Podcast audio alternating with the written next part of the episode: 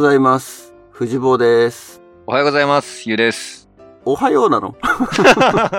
合わせちゃったよ、ついつい。そっちは夜うね。ん、こんばんは。いつも通り、えーカリフォルニアは朝、横浜は夜という、えー時間帯に収録していますけれども、2月のゲストを今回、えーお呼びしております。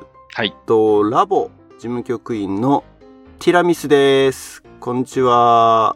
こんにちは、こんばんは。こんばんは。事務局の、はい、こんばんは。はい、どうも、はじめまして、ティラミスです。はじめまして。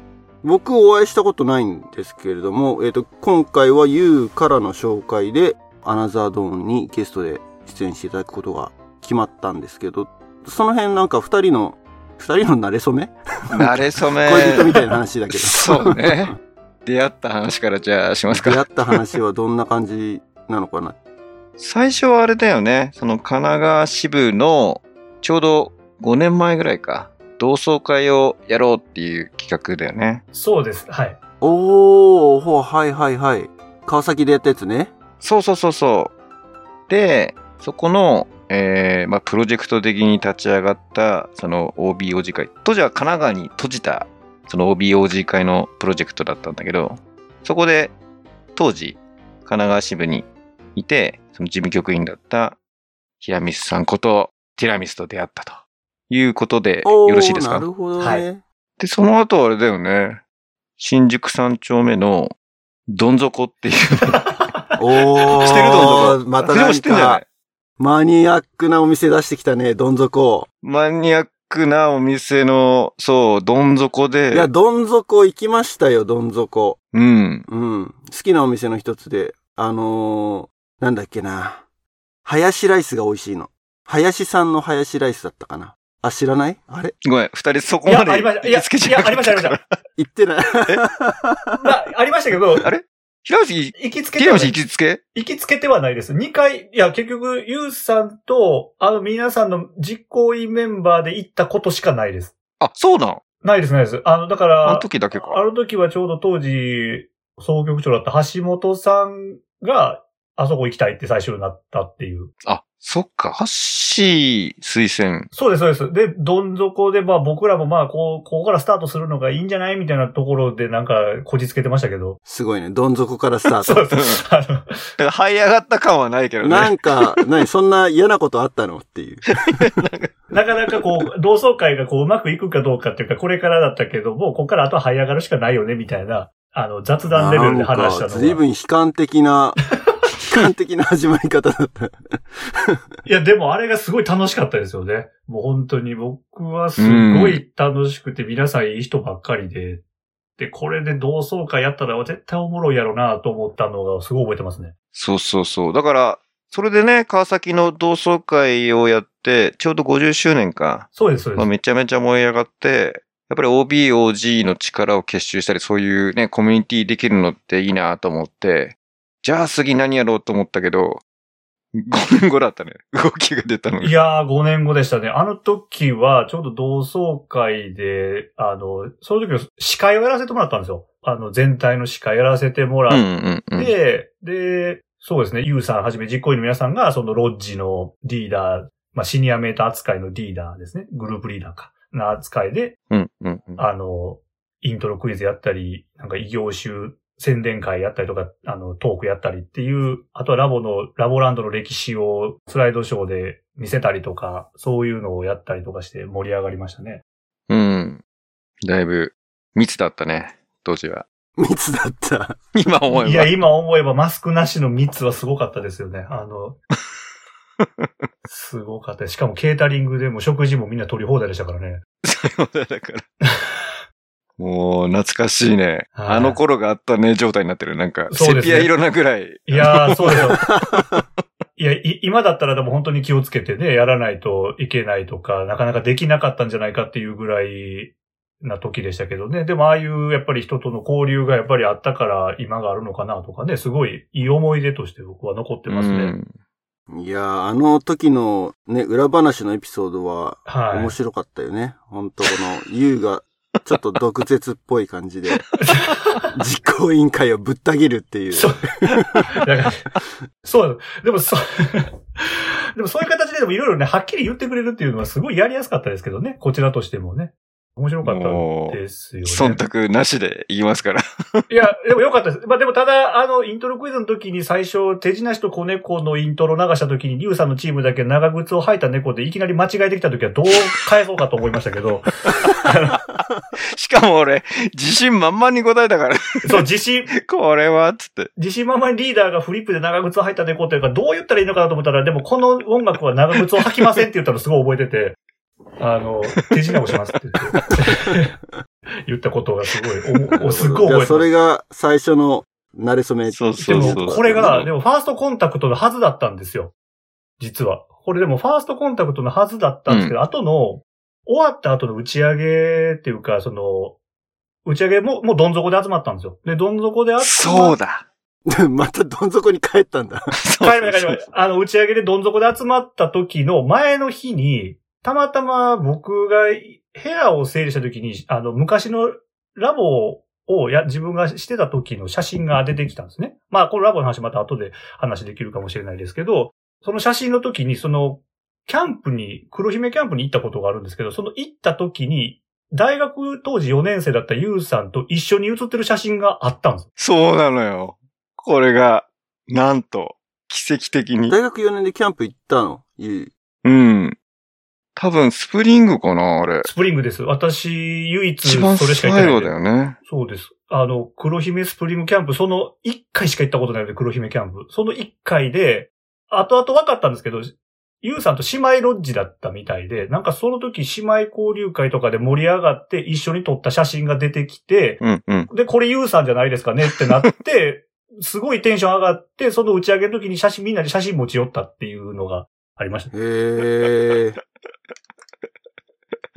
そうなのよ。じゃあ、20年前に会ってんだ。そうなのよ。だここは、だから、時系列をね、正しく説明しちゃうと盛り上がんない話なのよ、これ。そう。これは、そうですね。この話後で出さないとちょっと、なかなか難しいんですけど、実は会ってたっていう話だそうなんですよ。姉妹ロッチ交流会で一緒に写真撮ってた仲だったっていう。じゃあ、後ほどその写真は公開されるんですかね。あ 公開しちゃうの？まあ、公開しちゃうんでまあ、すか、Facebook で、あの、個人のタイムラインに載せるのは、ありかなと思って。うん。一部ユーユザーしかーだったら多。分タグ付け OK だろうから。すごい。なかなかね、のっけから。まあそういうご縁があるご縁があったっていうんです、そうです。ところでうん始まったんですけど。なるほど。で、このアナザードーンでいろいろなゲストを参加してもらってますけど、事務局が出るのは今回で3人目。ティラミスで。ティラミスっていうなかなかはい名前もおしゃれですけれども。そうですね こ。れはね事務局の中でもティラミスで通ってるの？えっと、事務局の中では、まあ、それこそ、まあ、名字の平光っていう名前なんですけど、平光さんとかなんですけど、ラボコとかキャンプとかで対応した時の、まあ、あだ名ですよね。うんうん、うん。それが、あの、まあ、ティラミスさんっていう風に呼んでくださいっていう風に今はもう事務局としては自己紹介してます。平光と因が似てるっていう。そうなんですよ。あのーラボのパーティーの、その教室に訪問した時に、こういう形で、最初はあだ名はなかったんで、入社した時に自己紹介で事務局の平光ですってよろしくお願いしますって言ったら子供が、え、ティラミス？お菓子って言ったのが始まあ あー、よくあるパターンだ、これ。キャンプでよくあるパターンだ。子供天才だよね、やっぱりね。で、そう、やっぱりあ耳がいいんでしょうね。だそれで、あの、もそのあだ名もらおうと思って、そこからティラミスにしました。なるほど。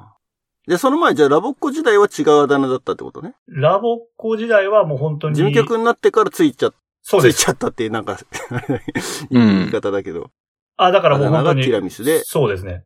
名前は、そう、当時はもうラボ校の時はもう自分の今下の名前の高一っていうのでずっとやってましたし、うんうんあのーまあ、若者フェスティバルっていう、まあ、全国の大学生が集まるテーマ活動の発表会とか、若者合宿、大学生の交流の合宿の時に、まあ、下の名前だとなんか覚えてもらえないかなと思ってたので、当時、あの、大学生の時に関西で大学生活動をしてた時のキャラバン隊っていうキャラバンの活動があったんですけど、その時のキャラバンネームっていうのが、大体的に関西は結構自分の名前を付けないっていうルールが当時はあったので、それでキャラバンネームを人から付けられるんですけど、その時にポールっていうあだ名をもらってて、それで、あの、ほうほう。あの、若者では、ポールっていう風に言ってたので、東京とか関西以外の人とかは結構ポールっていう名前で知ってる人がいるかなと思います。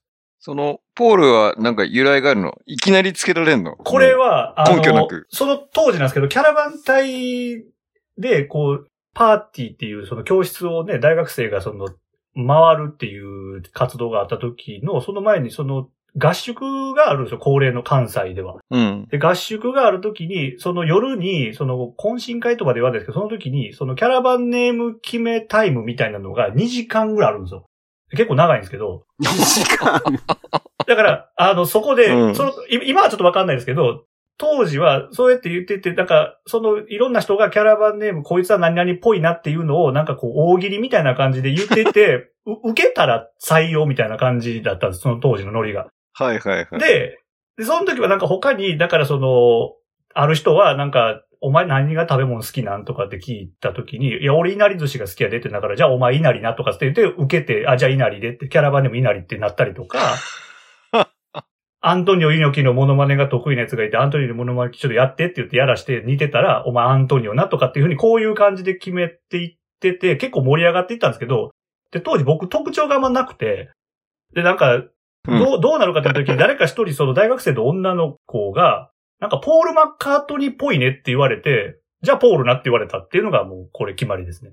ポール・マッカートニーから来てるんだ。ポール・マッカートニーから来来てますね。で、そうですね。だからキャラバンとか回るときに、あの、保護者の人とかにもうキャラバンネームはポールですって言ったら、後で、いや、ポールさんはどっちかっていうと、ジョン・レノンっぽいんで、ジョン派だと僕は、私は思いますって言われたりとかで、結構ポール派とジョン派に分かれるっていうのがありましたけど、ね、ああ、俺はてっきりもう関西だからポール・マキだと思ってたんだよね。いや、そんな指パッチンそんな得意じゃないですから。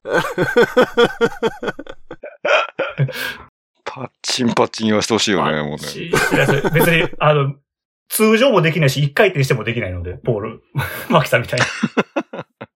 いやーまずじゃあ通常できるところをね、練習するところが、そう、そう、ポールの名に恥じないように。ポール、えもうこれがそっち、そっち、使ってないそっちからいけない。そう、あのそう、だからポール、一応ポール・マッカートニーでしたね。髪型とかそんな感じだったからだと思いますね、当時は。なるほど。面白い。すげえな。ネーミング会議で2時間って。いや、そうですね。すげえな。面白いね、やっぱ。何人いたんだって、キャラバン。20人ぐらい、その時はいて、あ、そんなにでかいんだ。その当時大きかったですね。結構いいてう、ん。でもそれが楽しくて、なんかもうとにかく、なんかタイガーウッズに似てる、そのキャラバンの大学生の子がいて、でもタイガーウッズにしたら面白くないからって言って、その当時流行ってたあの、缶コーヒーのコマーシャルに出てたその缶コーヒーのメーカーの名前をキャラバンネームにしたりとか、そんなんもありました。ワンダ？ああ、正解です。ワンダです。おー。でも、これでもじ、実際にでもキャラバンとかで行った時に子供がそんなこと知ることないからワンダって言ってもポカンとするから全然受けないっていうのはあって。もう自己満足のようなキャラバンネームでしたけどね、当時。面白い。大事大事。まあ、棒もそんな感じだもんね。棒。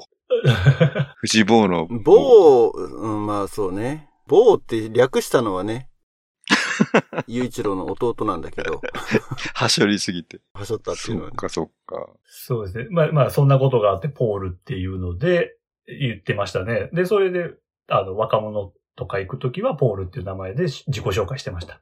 なるほど。はい。え、もともとは、出身は？出身は兵庫県です。うん。で、ずっと、兵庫県で、ラボ時代は？そうです。あの、兵庫県でもうずっと生まれてから卒業するまで同じところでラボやってました。じゃあ、結構大変だったんじゃない？兵庫は。あ、あれですか。地震？そうですね。あの、阪神淡路大震災の時がちょうど中学校2年生だったので、うん。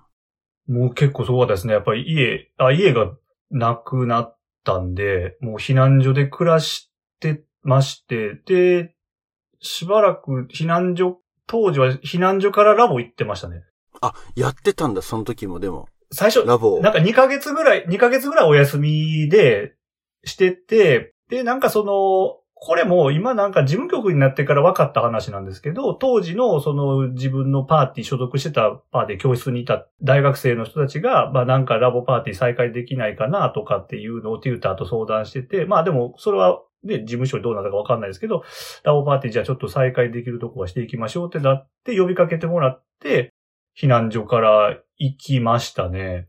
いや、さらっすごい。と言ってるけそのど、時そうはあってよかった。そうだよね。中2の時に、もう家が何と倒壊ってこと？なくなっちゃったって。あ、そうです、そうです。家が、あの、だから、当時、まあこれちょっとまた地震の話ですけどね、2階で寝てたんですよ。2階で寝てて、で、朝のその5時47分に、すごい揺れになって、何事だと思ってちょっと怖くなったんで、布団をかぶってたんですよ。で、布団かぶってて揺れがすごいから、なんだと思って、で、布団かぶって怖いなと思って、揺れが収まって何だったんだろうと思って布団取ったら、上見たら月が見えたんですよ。月。家、そだから家にいて月見えるっておかしいなと思って、しばらく何やろうと思ったら、屋根がないってことに気づいたんですよね。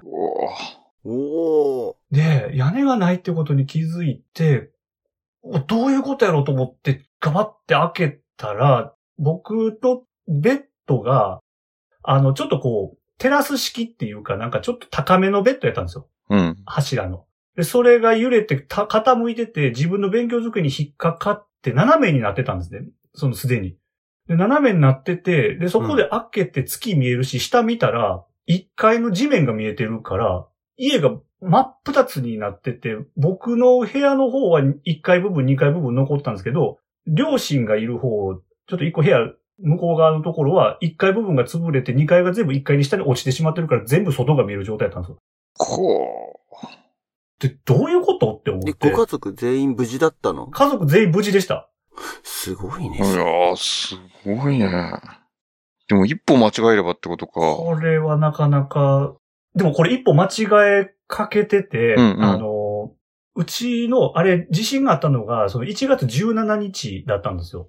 で、その当時、家の、なんかこれ家の間取り説明していくとなんか、すごいあれですけど、あの、1階にこたつがうちはあったんですよ。うんあ。の、まあ、ちょっとリビングというか。うんで、そこのこたつで、あうちの親父が、よくもう、こたつに入ったまま寝てしまってっていうこと、うんまあよくあるじゃないですか。うん。気持ちよくて。うん。で、それがう、んその日、95年の1月1日から1月16日まで、親父はこたつで過ごしてたんですよ。ほう。ほう。ほう。ほう。で、それが、それが一回それ、それが1回部分で、で、その日、16日の時だけたまたま上に上がって2階で寝たんですよ。うん。そしたら、地震があったんで、だから、その日もこたつで寝てたら、親父はアウトでした。アウトです。はぺちゃんこだった。はい。ほいや、びっくりでーした。すごいね。う。いや、す、すごいな。その、でも布団に入ってて、その状況になるのが、わかんないんだ。っていうのが結構びっくりなんだけど。かなりだって相当激しくて、自分もベッドごと斜めになってたわけでしょ？はい、なってました、なってました。なってて、でも揺れてるのは分かってるんですけど、でも、地震を経験したことがないから、分からないんですよ。うん。なんかが。うん。うーん。で、なんかその地震が、すごいことになってるって知ったのは次の日ぐらいですかね。テレビがもう見れないし、うん。何が起きてるか全然分からなかったので、もう木の幹のまま2階から飛び降りて逃げましたね、私は。2階から飛び降りて、そっかそっかそっうんか。すげえ。なんかこう、柱の破片とかでこう伝ってなんかちょっととか、すごい、とにかく逃げないと死んでしまうんだろうなと思ったんで、うん。うん、それだったら飛び降りてまだ骨折る方がマシじゃないですか。うーん。うん、うん、うん。と思ったのは覚えてますね。すごく覚えてます。怖かったですね。いやー。これでもその、それでそっか、避難所生活になって、そうです、避難所で。はい。でもまあ2ヶ月後からパーティー再開って、その地区はみんな大変な状況だったわけでしょ？多分そうだと思います。もうちょっとわからないんですけど、うん。まあ当時はその、なんか、ね、中学校2年生のラボ、ラボっ子なので、そのなんかラボが組織的に何か動いてるとかっていうことは当然知らないですし、自分のパーティーのことが運営するかどうかみたいなことしか知らないので、わからないんですけど、うん。うん、なんか集まれた時は、嬉しかったの覚えてますね。うん。うん。うん。うん。なんかすごかったです。避難所からい行くとは思わなかったですけど、行きましたね。うん。もうのっけから、すごい話になってたけど、デディープな話になりましたけど。どうしよう？一個ライライライライトな方いやでも話した方がいいかな。あの、被災された方の生の声を、こうやって聞いたのは初めてかもしれない、俺も。うん。そうですね。その時は、地震の、でもその地震のあった年の夏に、初めてその北海道のニセコキャンプっていうサマーキャンプがあったところにうん。行ったんですよ。で、それも、なんかそのおお親の計らいで、まあこういうことがあって、なんかいろいろともう大変やったから、ちょっと羽伸ばしてきたらみたいな感じで北海道のニセコのキャンプに行かせてくれたんですよ。その夏。半年後ですよね。ええすごい。うん。で、その夏に、ニセコキャンプに行った時に、その北海道のテューターとかラボっ子から、その、兵庫県からラボっ子が参加者がいるってなったら、うん。地震はどうだったのかっていう、もう、だからすごい話をやっぱ聞かれましたね。うん。うん。うん。うん。よくうん、よく頑張ったみたいな、そう、なんかすごい、ちやほやしてくれました。ちやほや。うん。うん。いやー、サバイブしたヒーローだよね、でもね。いやー、そうですかね。でも、まあ、僕はね、たまたま助かった方ですけれどもね、まあ、いろんな境遇の人もいたわけなので、なんともあれですけど、まあ、九死に一生入れたからよかったな、というふうには思いますね。家族もまあ、幸い無事だったので、うちうは。ん。うん。うんあい家壊れただけでよかったというのが一番でしたね。ほー、深いな。いやー、地震は怖いわ。まあね、今、今でこそね、あの、東日本大震災もあり、まあこのコロナもあり、そのパンデミックっていうか、みんながね、当たり前じゃないってことをしてくる。そうですね。当時はね、えっていう、なんか、テレビの中からの情報でさ、とんでもないことになってるっていう、やっぱり映像でしか見てないからね。そうですよね。だからげうん。だから逆に当時のことをあんまり映像で知らないんですよ。そっか、見れ、見れないか。うんうん見れ、テレビない、な、もちろんないですし、うん結局と、その最初の一週間ぐらいは、ね、いや、これ、なんか食べるのも当たり前じゃないなというのも今になってよくわかるんですけど、それ食べるものもないし、お風呂も入れないし、どうすんのやかなとか思ってましたね。はだから、当時の状況よくわからないです。だから、だから知らないままなんか救援物資がこう届いて、届けてもらうっていうような感じがあ。うん。ありましたね。ああ、そう、すごいことになってんなっていうのは、もうそういう体験で全部うん。知っていくような感じ。いやー、壮絶だね。なんかあの、ちょっと、あれだけど、ラボ歴聞こうと思ったけど、あの、独り立ちへの旅以上の旅をしてしまってるよね。いやいやいや、そうですね。こう、でもここ、でもこれもまあでもラボ歴にもかあのか話すときに関わってくるとこでもあるので、まあうんうんうん私にとっても大事なラボ歴の中の出来事ではあるので、うん。まあ思い出深い中二の冬でしたね。中二の冬か。はい。ラボはいつから始めたの？あ、えっ、と、ラボは、えっ、と、3歳から入会したそうです。そうね。記憶はあんまないもんね。記憶ないですね。なんか気づいた時にはなんか人前でなんかステッキみたいなの持ってなんかソングまで歌ってたぐらいじゃないですかね。石器持ってソングはどう踊るなんかステッキとハット持っても、なんかあの写真があったんで、あこれや、こんな発表してたんだなとか思ってましたけど、気づいたらラボっ子でした。手品師。うわあ、子猫、子猫ですかね。手出し。何かとこう、パワーワードになりそうな。でもまあ気づいたらラボっ子だったというのが本音ですかね。うん、うん、うん。それで大学生までずっと続けたわけですよね。で、さらに、事務局になるとそうですね。いう、この、もう、ラボ染めの人生。いや、これが、でもラボ、ラボ染めでもないんですよ。私ね、全然染まらなかったタイプの方の人間で。多分これがなかなかそう、あの、なんかラボの事務局になる人っていうののイメージって、ラボ好きの人がそのままなるっていうイメージ結構強くないですか？うん。そうね。あの、カバケンの時は、そんな一回断られたもんね。ああ、そうそう、なんか、しゅ執念の就職勝ち組じゃないですか。勝ち組。カバさんは。で、あでもまあ私も事務局になるときは、あの、ゴールとしてはラボはいいなと思ったから、試験受けようと思ったんですけど、ラボをやってるときは、もうそれはそれはラボ大嫌いだったんですよ。もうだから、3歳から22までラボ続けてるんですけど、実質ちゃんと活動したのをキュッて絞ったら多分3年ぐらいですね。うん。それ最後の大学生の3年とかってこと？と最初の、なんか小学校ぐらいの2年ぐらいとかじゃないですかね。だから5年ぐらいか。5年ぐらいじゃないですかね。だからラボ歴こそ19年ってありますけど、絞りに絞ったらもうほんと5年ぐらいですね。増えたそれも増えた増えた。間はもうご小学校4年、5年ぐらい。あ増えましたね。増えた増えた。増えた増えましたね。3年。え、じゃあ俺が黒姫キャンプで会った頃は、あれは幻だったのか、ラボ的に。一瞬、楽しそうだったの？えーとあれは入ってるの？あの時は、いや、入ってないです。あの時は、キャンプに行きたくな、行きたくなかったのに、無理やり、その、パーティーに誘われ、パーティーのメンバーに誘われて、行った感じのが強かったですね。自分から行きたいとはあんま言わなかったですね。うーん。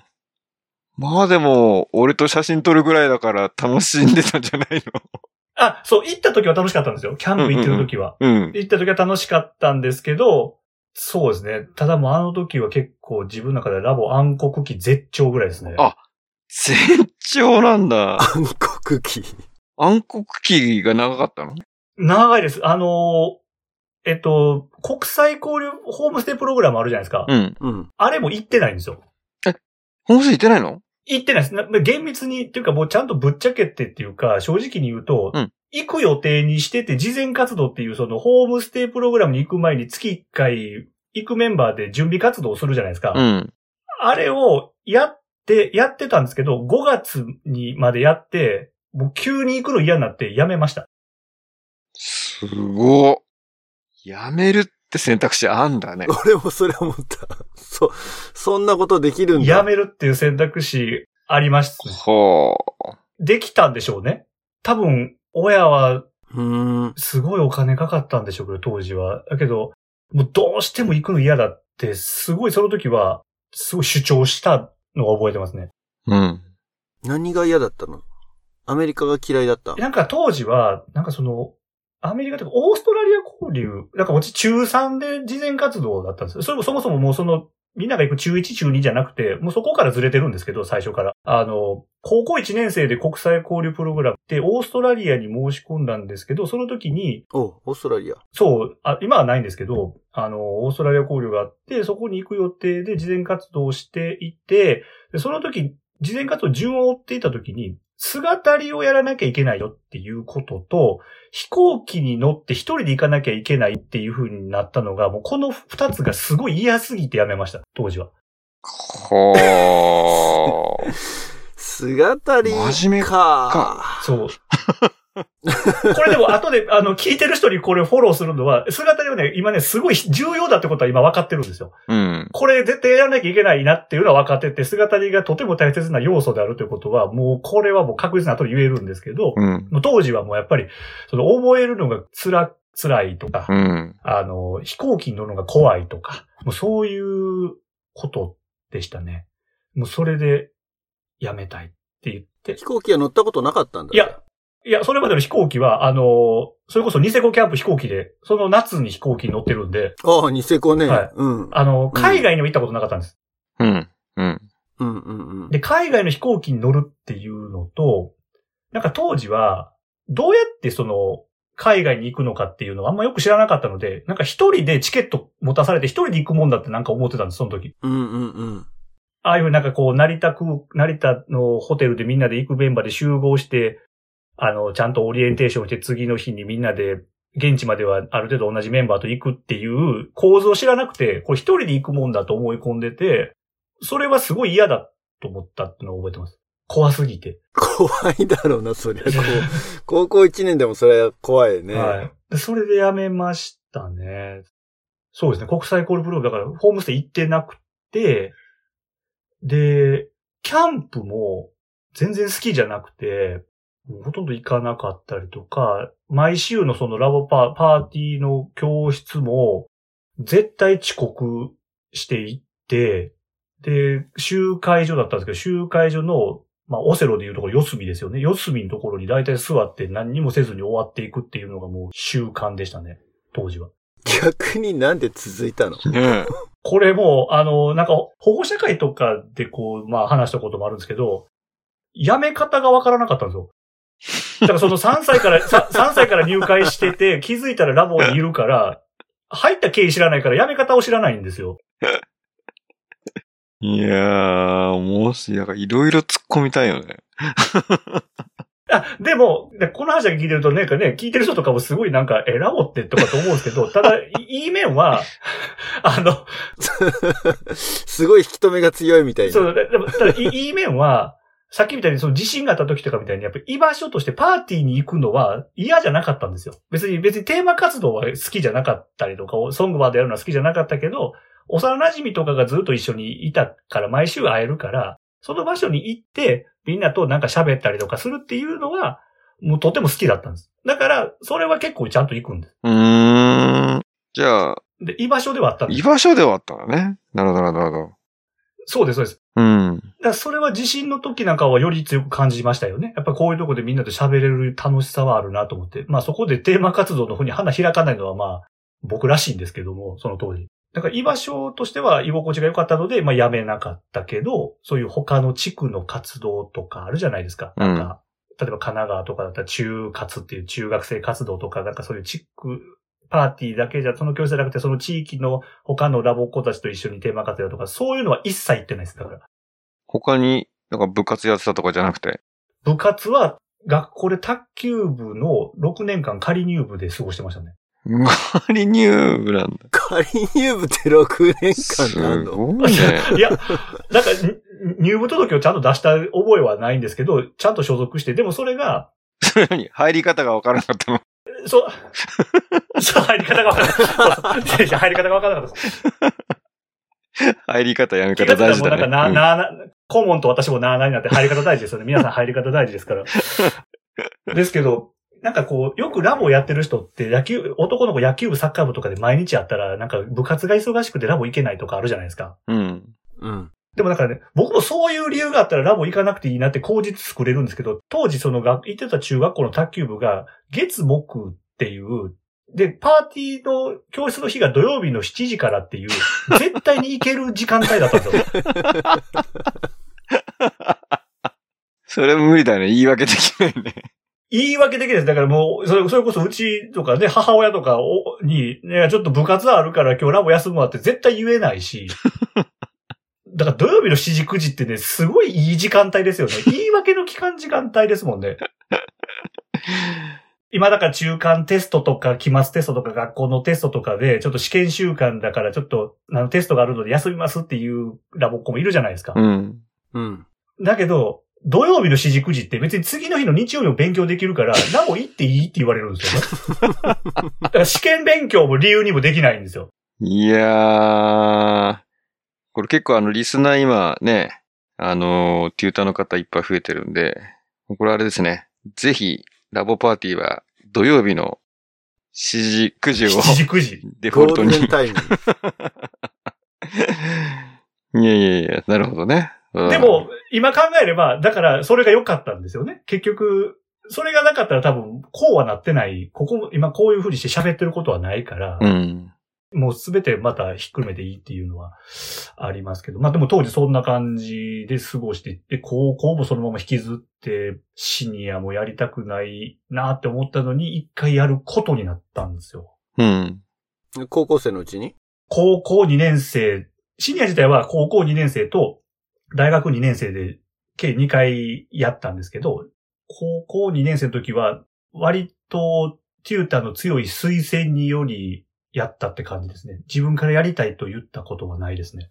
へね今まで聞いてると全てがなんかそういう感じー。で、うん、ね。自分から進んで ではないっていう。そうです。ではないんですよ。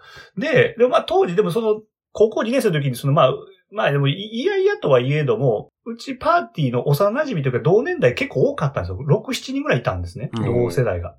で、そのメンバーはどんどん外に出ていくんですよ。ラボの楽しさに気づいて中学生から地区の活動に出たりとか、シニアやってシニアでいろんな友達作ってこれが面白いからまたシニアやりたいって。で、多少ちょっとどっか憧れみたいなのは、やっぱり潜在的にはちょっとあって、で、まあちょっと受けてみるかと思ってシニア、まあ通ってっていうのはあったんですよ。で、でも実際高校2年生の時にシニアやったんですけど、全然面白くなくて、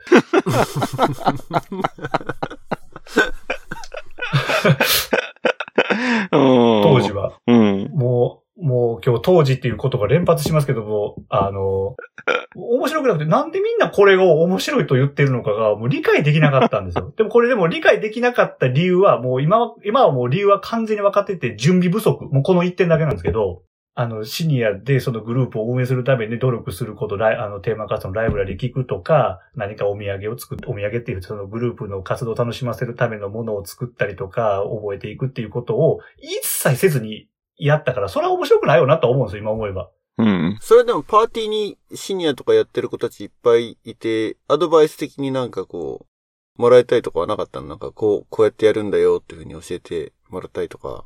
あ、教えてもらいましたけど、やる気がなかったんですよ。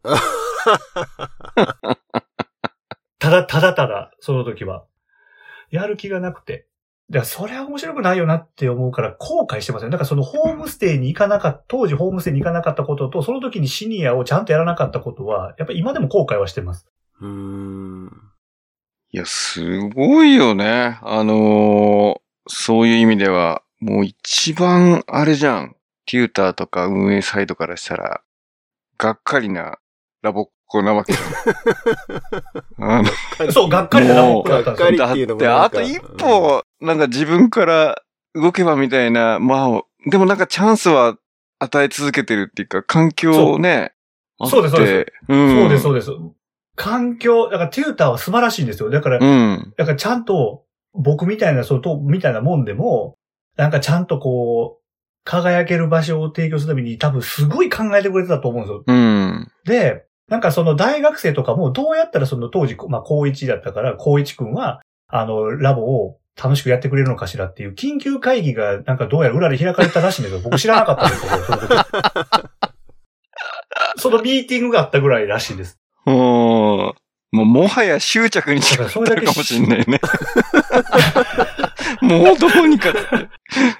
うん、でも緊急会議開かれるぐらいやっぱファミリーだもんね。うん。そうそうです。だからまあ今考えてありがたいですよね。うんでそれでまあ高校生まで行って、まあ高校3年生でまあ受験で準会員で1年間休会して、ちょっとお休みはして、で大学に入ったちなみに、あれ？れ休み方は分かったんだ？なんか休み方はね、休ま、休めれたんですよ。受験勉強は通るんやって思いましたけどうね。ん。なるほど、なるほど。うん。えそう、あ、ごめんなさい、そう、受験で、一年間休んで、で、まあ大学1年生でまた復帰するんですよ。うん。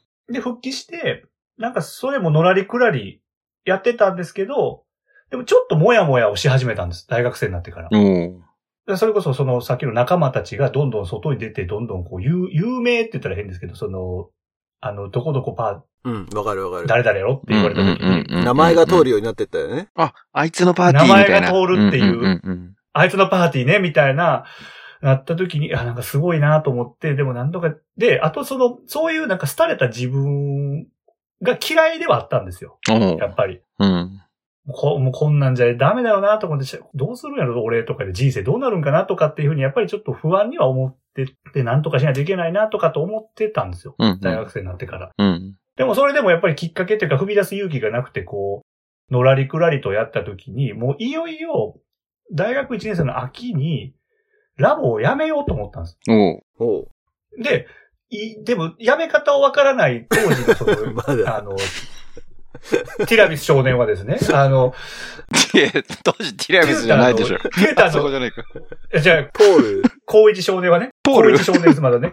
うんポールまだ後なんであ、すよ。そうか、そうか、そうか、そうまだまだ後なんです。で、あの、テューターの家に、直談判しに行ったんですよ。おほうんうんうん。電話してアポイント取って、で、ちょっと相談がありますと。ほで、ちょっとお話しても、聞いてもらえませんかってことで、テューターの家に行って、でも本当になんか、これわからない人はいるけど、なんか当時のそのスラムダンクのなんか安西先生とルカ君みたいな感じのあの並びで、こうなんか正座して座って話すようなああ、はいはいはい。感じだったんですけど、アメリカに行くのはまだ早いみたいな。早いみたいな。うん。仙道くん倒しなさいのやつね。そうそうそうそう。まず日本一の高校、まあ、フラムダンクの話はいいですね。うんあの、テューターの家に行って、行って、で、テューター僕はもうちょっとラボ辞めたいんですって初めて言ったんです。そこで。うんうんでどうしたらいいですかって言って。うん。で、そうしたら、まあ本当になんかテューターは説得しますよね。なんかそのラボ辞めるにはまだ早いじゃないですけど、もう本当に。あの、まずは日本一のラボっ子になりなさいって。ラボ子になりなさいみたいな。そんなどん底やったやつが、ここでどん底出てきますけどね。どん底やったラボ子が。その時はでもやっぱり結構決意を自分で固くしていったから、テューターも、まあもう分かったと。だけど、その秋の最後に支部のは、あの、パーティーで出るテーマ活動発表会があるから、それだけは最後一生懸命やって出てくれって言われたんです。うんうんうんうんうん。で、わ、わかりましたってて、で帰ったんですよね。だからそれがもう最後のテーマ活動だと思ったんです。うん思って、頑張ることは決めたんですよ。うん一生懸命やろうと思って、そのテーマ活動だけは。それがもうドリトル先生っていううんライブラリーのテーマ活動で1話だったんですけど、そこではその、ドンエリケ、エンリケっていうあの、闘牛士じゃなくてあの、闘技場のオーナーの役ですよね。うん。をやったんですよ。で、その時にやっぱり最後だからやっぱりちゃんと一生懸命やろうと思って、すごいちゃんとやったんですよ。ライブラリーも聞いて。うん。で、聞いてちゃんとやったら、すごい良かったんですよ。自分の中でも。こんなできるんやと思って。今までちゃんとやってこなかったけど、ちゃんとやったらなんか結構楽しかったなみたいなことを思って終わったんです。でも、もうこれで、まあラボ終われるから、もう悔いないわと思って、家に帰ったんですよ。うん家に帰ったら、当時、それこそ、ちょうど99年っていうと別に携帯電話とかスマホとか一切ない時代なんでよく、電話のやり取りって家で、家で、家電でやり取りするようなまだ時代だったから、うん。そしたらその晩に、仲間っていうかパーティーのメンバーから何件か電話がかかってきたんですよ。う。うんん。で、電話かかってきて何かなと思って聞いたら、あんだけ頑張ってやったんやからラボやめなくていいんちゃうかって、やめるなよって言って、すごい数人から引き止める電話がかかってきたんですよ。うん。で、それでなんかちょっと感動してしまって、で、テューターに電話して、すいません、ラボやめるのやめますって言って、大会を撤回したんですよ、そこで。うん。で、それで、大学1年生が、まあ、そ、まあ、それでもまあ別に何か一生懸命やることでもなく、まあ、そのままパーティーを続けて1年生が終わった時に、でもこのままじゃいかんと思って、大学2年生で何かしないともう俺このまま終わってしまうと思って、自分を変えたいって初めて思うように、そこで強く思うようになって、うん。で、仲間に、幼馴染の仲間に、俺も、もう自分を変えたいと思うねんけど、どうしたらいいと思うって相談をしたんですよ、そこで。でそしたら、その子は大学生活動でキャラバン隊をやってて、で、キャラバン一緒にやらへんかって言われたんです。でもそれでし、でも支部活動とか外に出るのをやっぱり怖がってやってこなかったから、すごいやっぱ怖いっていうふうに、やっぱり正直にその幼馴染の子に言ったら、やけどなって言って、でも自分を変えるチャンスはもうここしかないぞって言われたので、なんか吹っ切ろうと思いました。だからそれで、あ、なんか行かなあかんなと思って、キャラバン、初めてのそういう違うパーティーの大学生とかでいきなり行く支部活、キャラバン隊の活動っていう大学生活動に行くことにしたんです。ほう。で、いざ、1回目の時に、その、幼馴染の子が、いや、うちのパーティーからちょっとこう、最終兵器みたいなやつが来るから、よくしてやってくれみたいな感じで、よくしててくれって言って、だからやっぱりちょっとそういう、人見知りでなんかもう不安がってるやつやから、ちょっと仲良くしちゃってくれみたいな感じで、口添えしてくれたらしいんですけど、1回目、やっぱり怖くなってドタキャンするっていう、またフォーク出たんですよ。うん。で、一回ドタキャンした時に、幼馴染から、お前もう次ないぞって言われて怒られて、で次からは行くようになりました。で初めて行って、もう怖い。うわ、すっごいメンバーやと思って、なんか、みんな知知ってる、有名な人なんやって、こっちが思うわけですよ。みんな多分支部でもうなんかこう、名を轟かせてきたようなメンバーばっかりだったらしいので、うん。っていうのを聞いてたんで、なんか、うわ、有名人やみたいな感じの人ばっかりのとこに来て始めたのがすごい初めだったんですけど、で、そこでキャラバン隊をやっていくときに、まあメインはテーマ活動を一つ決めて子供たちと一緒に遊ぶためのワークショップ考えたりテーマ活動やったりっていうのがメインの活動なので、でそれをやっていったときに、いざキャラバンの夏ですね、本番の時に、もうこんなどん底みたいな人間が初めて違うパーティーの子供たちにテーマ活動で一緒に遊ぶみたいなことをやる本番になってやって、そしたら、めちゃくちゃ子供が楽しそうにしたんですよ。うん。テーマ活動を僕らと一緒にやることを。で、これを見たときに、あ、今まで僕はずっと避けてきたけど、みんなこのテーマ活動がおもろい、ラボがおもろいって言ってんのってこういうことかっていうことに、初めて子供から教えてもらって、いや、テーマ活動ってめちゃくちゃ面白いんだって気づいたら、すっごい面白くなったんですよ。おみんなが言ってるのこれやと思って。うん。それは大学2年の夏？大学2年の夏です。うん、うん、うん。はい、もう長か、長かったですね。5年生から第2の夏ですから、約13年間くすぶってた感じです。10年ぐらい、10年ぐらい ?4 年生、10歳から18歳、8年ぐらいか。二十歳か、大体。そうです。大学2年生の20歳で、で、テーマ活動面白い、ラボ面白いってなって、で、いや、これは、俺は今までなんてもったいない時間を過ごしたっていう、まあ、本当三井さんぐらいの、なんか、うん、うん、うん。スラムダンク好きねなんてもったいない時間をみたいな、好うん。うん。きな、もうスラムダンク好きなんで全部寄せちゃうんですけど、まあ、三井はもともとエースだったけどね。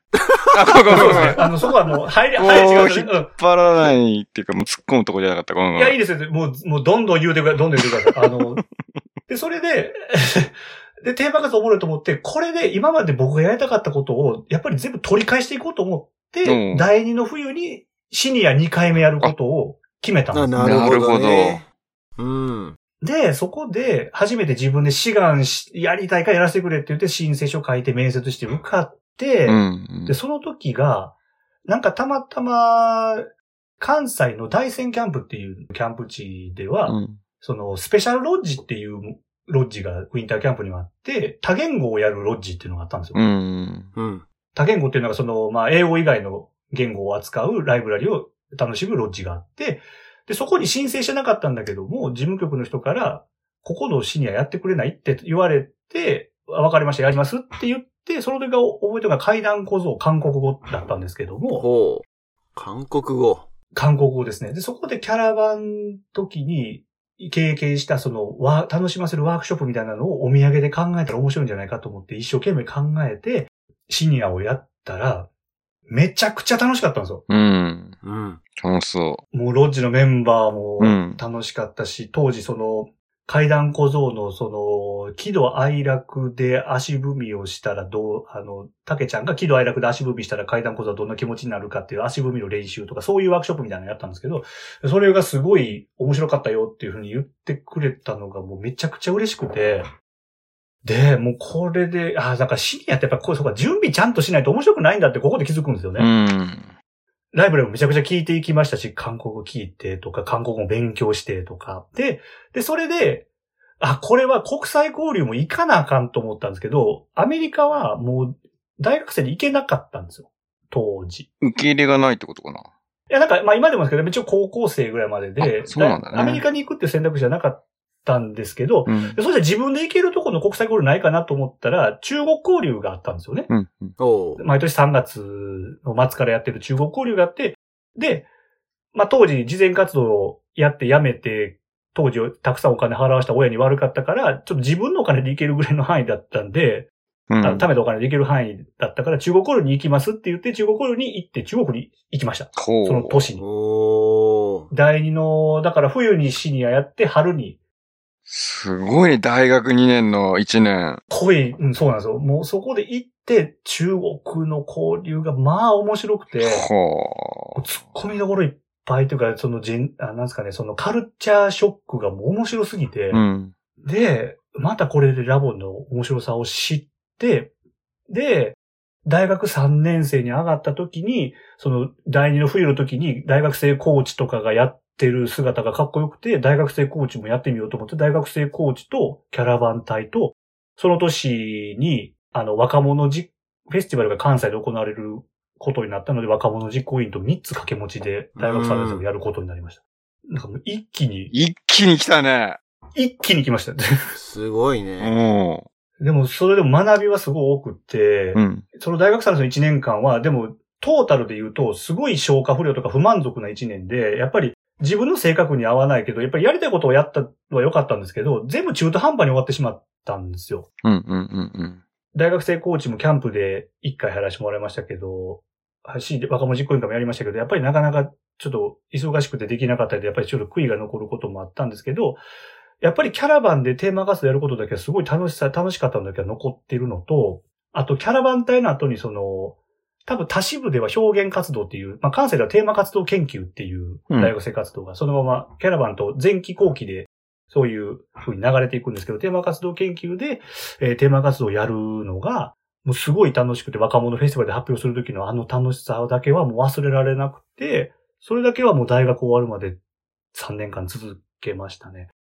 その時に、だから、表現、テーマ活動研究でテーマ活動やるときに、まあ子供から教えてもらったテーマ活動の楽しさを胸にしたのと、あとその時当時事務局担当してくださった事務局の方に、すごい影響を受けて、テーマ活動がめちゃくちゃ面白いと思いになりました。うんその事務局の人いなかったら、ここまでならなかったと思います。事務局の方って誰だったんですかちなみに？当時はね、大倉さんっていう。大倉さんか大倉さんか。大倉さんあか。いや、俺ちょっとね、そうじゃないかなって思ったんだよね。ああ、思いましたか？いや、これは本当に僕の人生にすごい影響を与えた人で、やっぱりそのテーマ活動を発表するとか、テーマ活動をやるときに物語で生きるっていうこのフレーズを教えてもらったのはもう大倉さんでしたね。これがバシッてハマったっていうか、僕の中では。いや、僕もね、大倉さんが千葉にいた時が大学1年生だったの。だから彼のそのね、テーマ活動の面白さを語る、あの熱さはね、今でもよく覚えてる。すごい情熱だったなっていうのは、うん。情熱はすごかったですね。でもそれが、まあ私はすごい響いて、うん。すごいテーマ活動が面白いと思えるようになりましたし、で、自分自身がやっぱりテーマ活、子供たちのテーマ活動と一緒なことで、テーマ活動に救われた人だったので、もうその時には。だからもうよりき入ってきますよね、言葉が。うん、もううん、うん。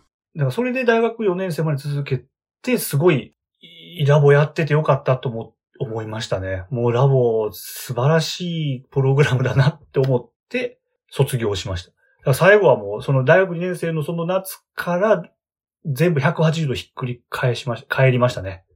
テーマ活動というプログラムのおかげで。いやー、すごいな。この、伸び方がすごいね。このラストの3年化って言ったのがよくわかった。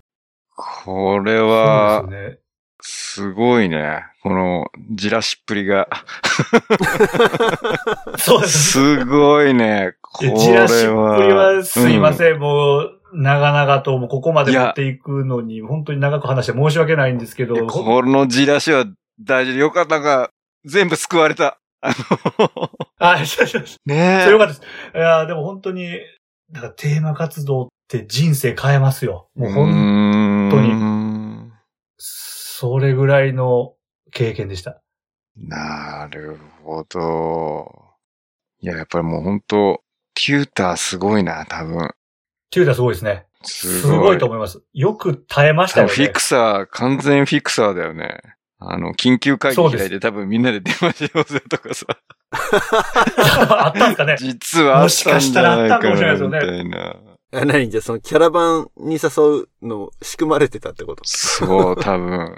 いや、全部、ストーリーですか？もう、これやったらもうテューターすごいですよね。いや、もう、ほぼ。まあ、その、なんていうの、ほら、さ作詞って意味じゃなくて、もう、多分、ええ愛がなせる技だと思うんだけど、あの、なんとか。本当そうですよ。んだって愛情がなかったら無理ですよね。うん無理だと思いや、もう感謝ですよ。だからもう今は本当やめなくてよかったって。あの、大学1年生とあとね、うん直談判しに行った時に。